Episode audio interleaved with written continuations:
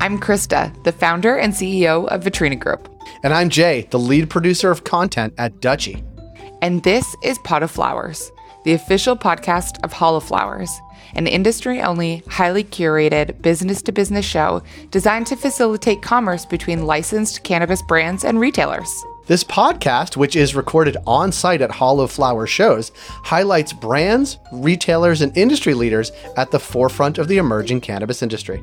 You can find more information about the podcast and the show at hallofflowers.com. On this episode, we speak with Jeremy Timoteo.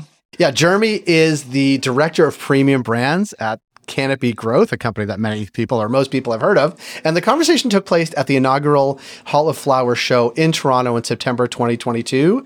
And what I think is most interesting about this conversation is that Jeremy represents brands that people know before they were part of Canopy, and now they are still part. Now they are part of Canopy. So the sort of that transition, but staying true to the roots of the brand, are core to what he is doing and what he was doing at the show. Yeah, and also i think we've we've gone through this pattern of talking about premium product non-premium product like making sure that product is accessible. And now it's this merger of like what is premium? What's the definition of premium? When does it become accessible?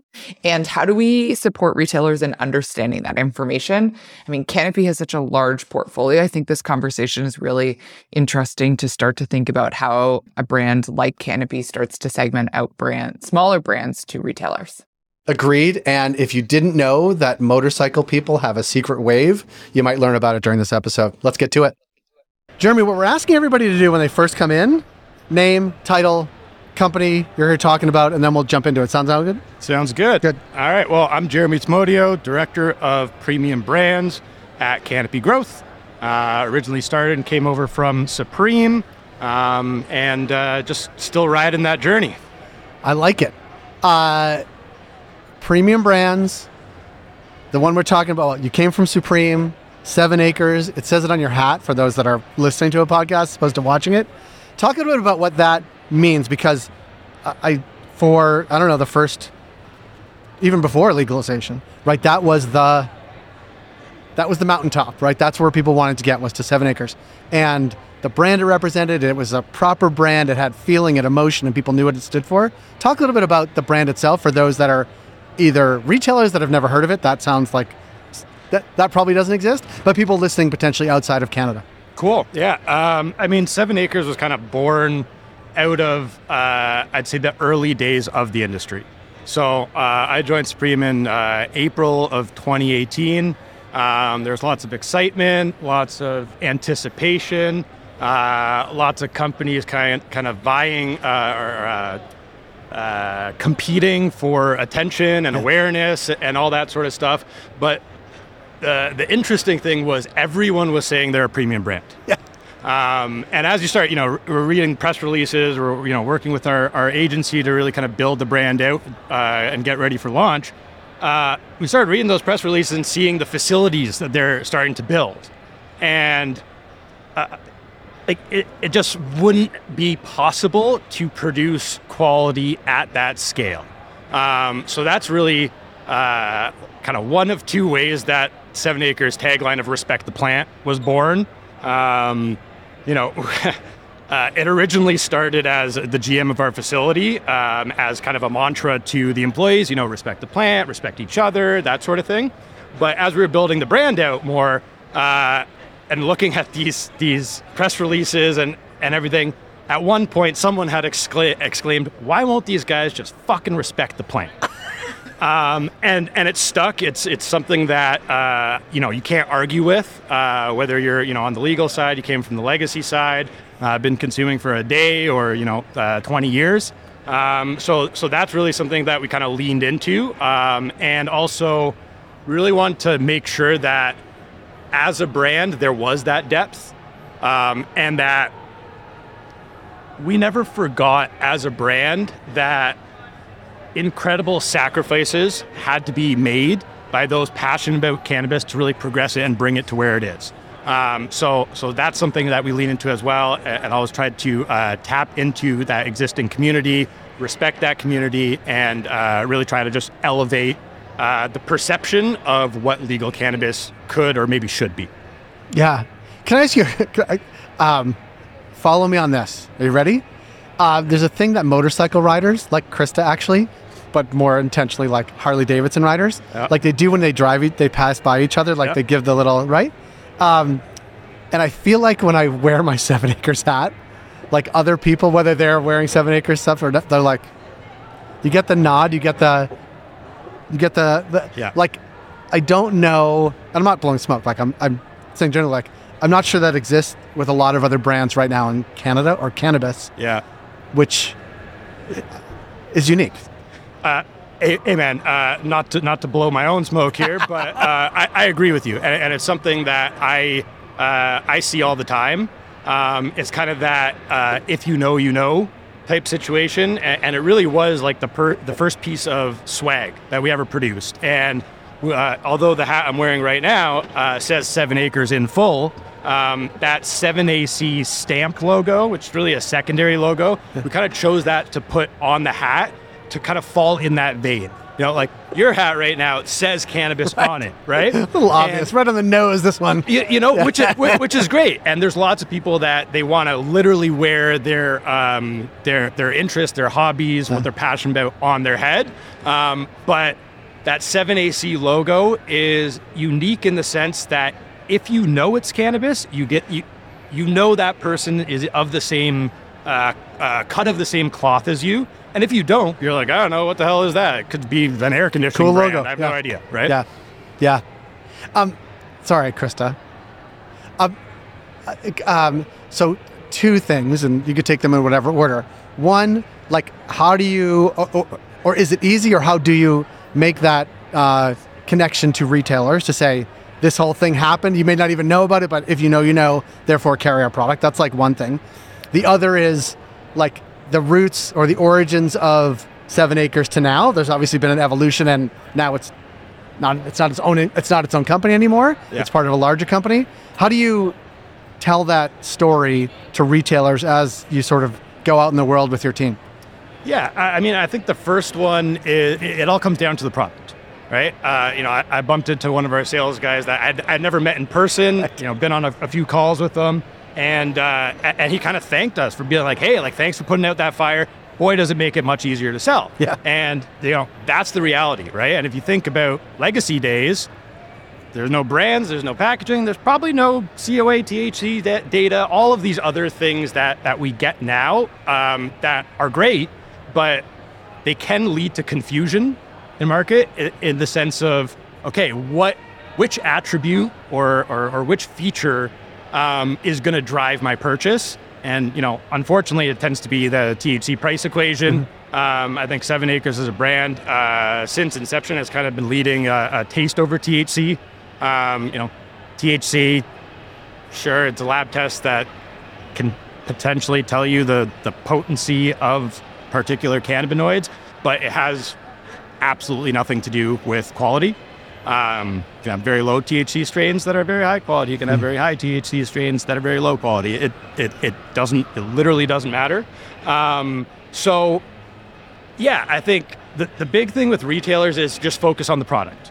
Give the give them the points. I mean, you know, if you can um, and, and find avenues, show them the product. Do unboxings. Um, really be proud of, of what is in those jars or those bags, um, and and obviously support them with you know whatever assets and materials that they need, that sort of thing. Um, in the early days, we would do a lot of kind of shop and shops uh, where we'd set up uh, a, a few of the heads from from Supreme OG, and they'd go in the store, and we even had uh, like a uh, an, uh, an aroma um, bar where uh, we had we had sourced a few uh, legal market strains that we had noticed uh, very apparent defects. So whether that was storage or Right. age or or whatever, and, and we had those in unmarked smell jars. And I was like, "Hey, smell these things." And they're like, "Oh, that that doesn't really smell too good." And it's like, "Cool, now smell ours." And they'd be like, "Oh, wow, I'm getting notes of lemon or tropical fruits or whatever." And you're like, "Yeah, that's how we Sounds right. smell it." Yeah. And and and many times that had converted um, consumers on the spot, and you know they had something in their hand, they put it down, they bought that. So um, all of those things kind of combined are really important. Um, in in terms of the second question of you know navigating through the uh, the the journey, I guess, of the brand, and uh, you know now being a part of, of the Canopy uh, umbrella there, I, I, think really the big piece is you know at Supreme we did a lot of things right from the inception, um, but we were always a smaller guy, right? I, you know, I, I don't think the stock ever really broke three dollars. Uh, I'm also if it did, it was a really good day, right? And I'm I'm not an investment guy or anything, but like that's about as far as it got. So, um, really, the opportunity and one of the reasons I decided to stick around, outside of just my love and passion for this brand that that uh, you know I helped build, um, is Canopy has the resources to actually make even more improvements and make things even better. Um, so access to more genetics, obviously lots of capital, um, tons of people. Where you know at Supreme, one person would be doing 20 roles. Here, it's you know uh, there are 20 people for those 20 roles, right? right? So um, all of those things combined are, are um, ways that we can kind of reassure retailers that hey, nothing's changed, and if anything, um, there are folks still at at the helm that are making sure that this brand is better than it's ever been. Get to it.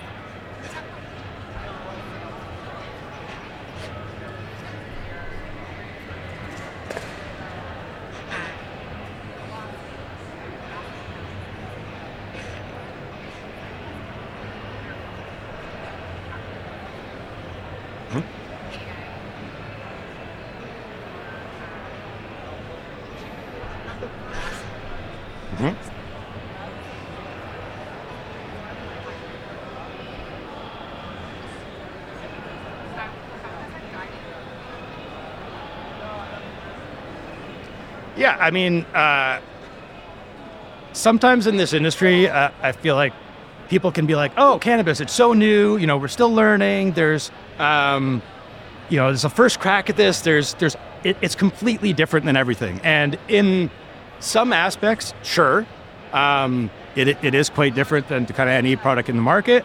Um, but there are so many things that are the exact same as every single CPG brand. And I mean, if you look at um, any other industry brand, you have those, uh, you know, your, your more premium positioned uh, brands there, you know, they're able to maintain and hold that position because consumers know what to expect. They get that consistency every single time. And I think even the, the, the other layer of that, especially in premium, is that, um, you know, it appeals or, or uh, uh, enhances their own personal brand, right? If you, if you were to go to a dinner um, and bring a bottle of wine, you're probably not bringing the $10 bottle of wine. You want to bring the vintage and be like, oh, like, look at my taste. And oh my God, this is so good. You re- you're so generous, right? It's the exact same thing with cannabis. Nobody shows up to a party saying, hey, like, who's got the shitty weed? um, they say, you know, who's got that fire, right? And, and that's really what kind of gravitates there. Um, in terms of, you know, velocity, I think, uh, unfortunately, it's pretty clear that uh, current state, you know, THC percentages uh, are, are one of the main things that drive velocity. But I also like to imagine a world where all cannabis is 30 plus percent.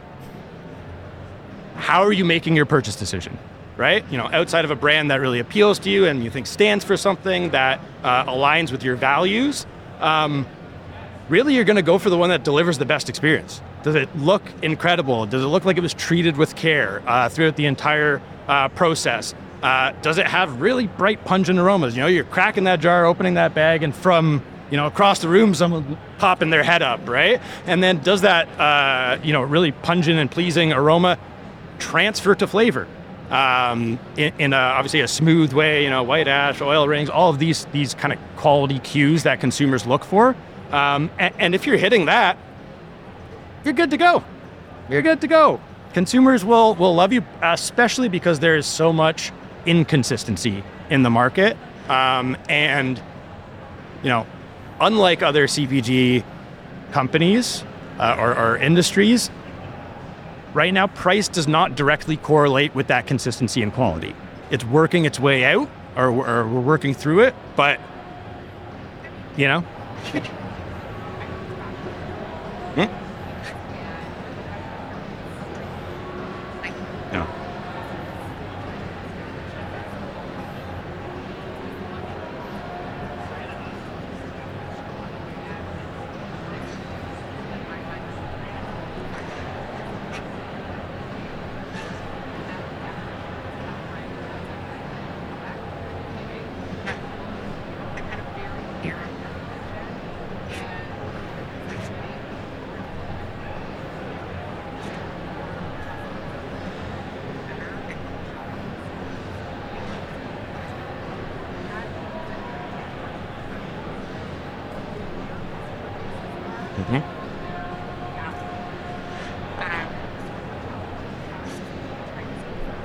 For sure.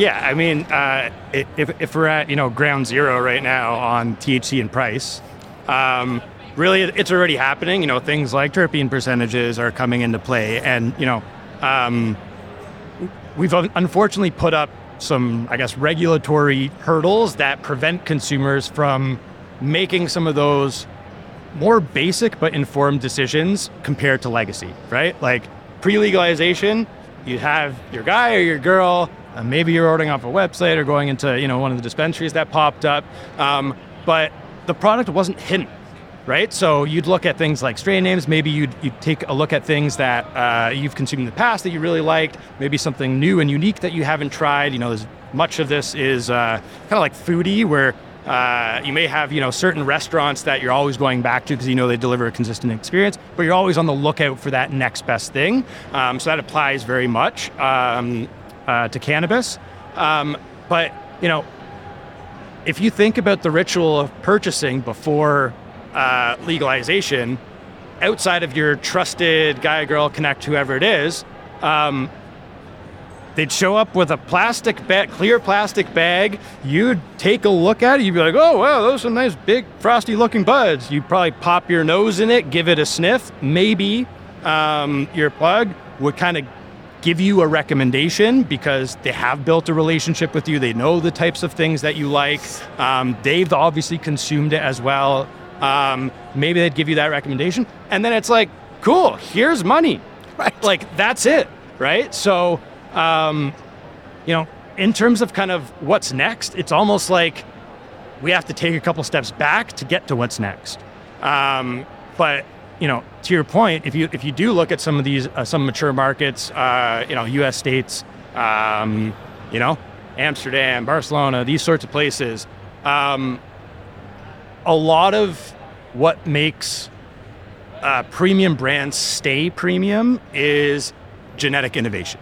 So if they've already mastered, you know, the the growing techniques, they've kind of built that brand. Really, what's going to get you setting trends um, versus following them is creating and or sourcing your own exclusive genetics that aren't available from anyone else and obviously creating that excitement hype and splash around it so that everyone is like i need to try that.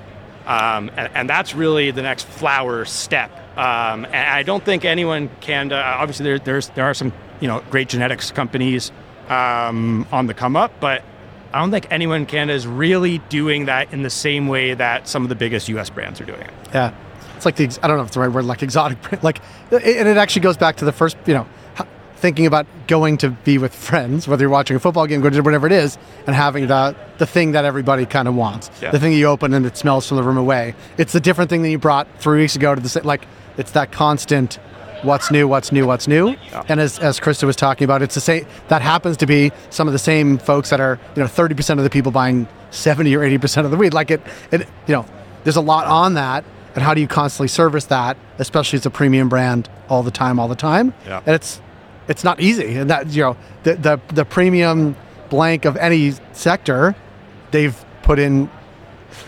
years, decades to create that. Yeah, it's not it's not easy and it's not quick right? And, and there's no guarantees. Like, you know, you're looking for a unicorn, right? Especially when you have things like THC. Like, I've come across so many, you know, we have Seven Acres Craft Collective, which is uh, really a sub brand of Seven Acres that sources some of the best craft cannabis across Canada from some of these small batch growers.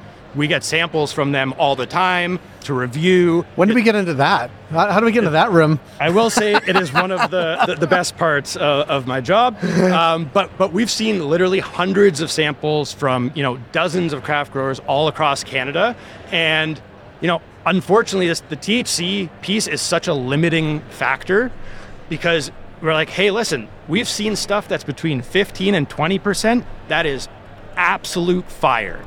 Looks, smells, tastes incredible. There's no none of that genetic in the market so far. But oh, it's got low THC. Sorry, we can't sell it, or it's not going to have the velocity we need. And it's and it's uh, it's heartbreaking, to be honest, because you know that it, if you could just get it into people's hands and I guess lungs, they'd be like, holy shit, that is an incredible quality product. And almost like erase the THC from their memory, you know? Um, many times, effect wise, you know, something we're not really allowed to play in too much, but boy, have I smoked fire, some yeah. very high THC strains. I'm like, what the fuck happened there? And some of those lower ones where I'm like, oof, yeah, take a seat here, right? Yeah. So, um, Someone called it, uh, they called it earlier, high school weed. Like, Yeah. really now you're like, whoa, wow.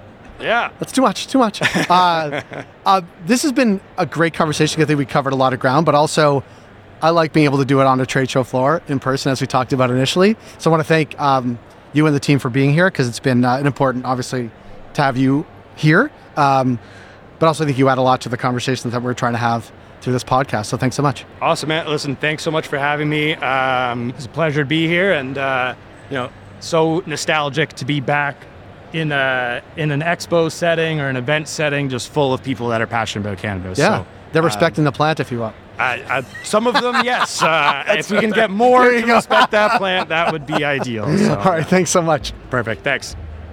Thank you for listening to this episode of Pot of Flowers. Once again, I'm Krista Raymer of Vitrina Group. You can find me at vitrinagroup.com and on LinkedIn. And I am Jay Rosenthal from Dutchie, and you can find me at business.dutchie.com or on LinkedIn. For more information about this podcast and the Hall of Flowers series of events, visit hallofflowers.com.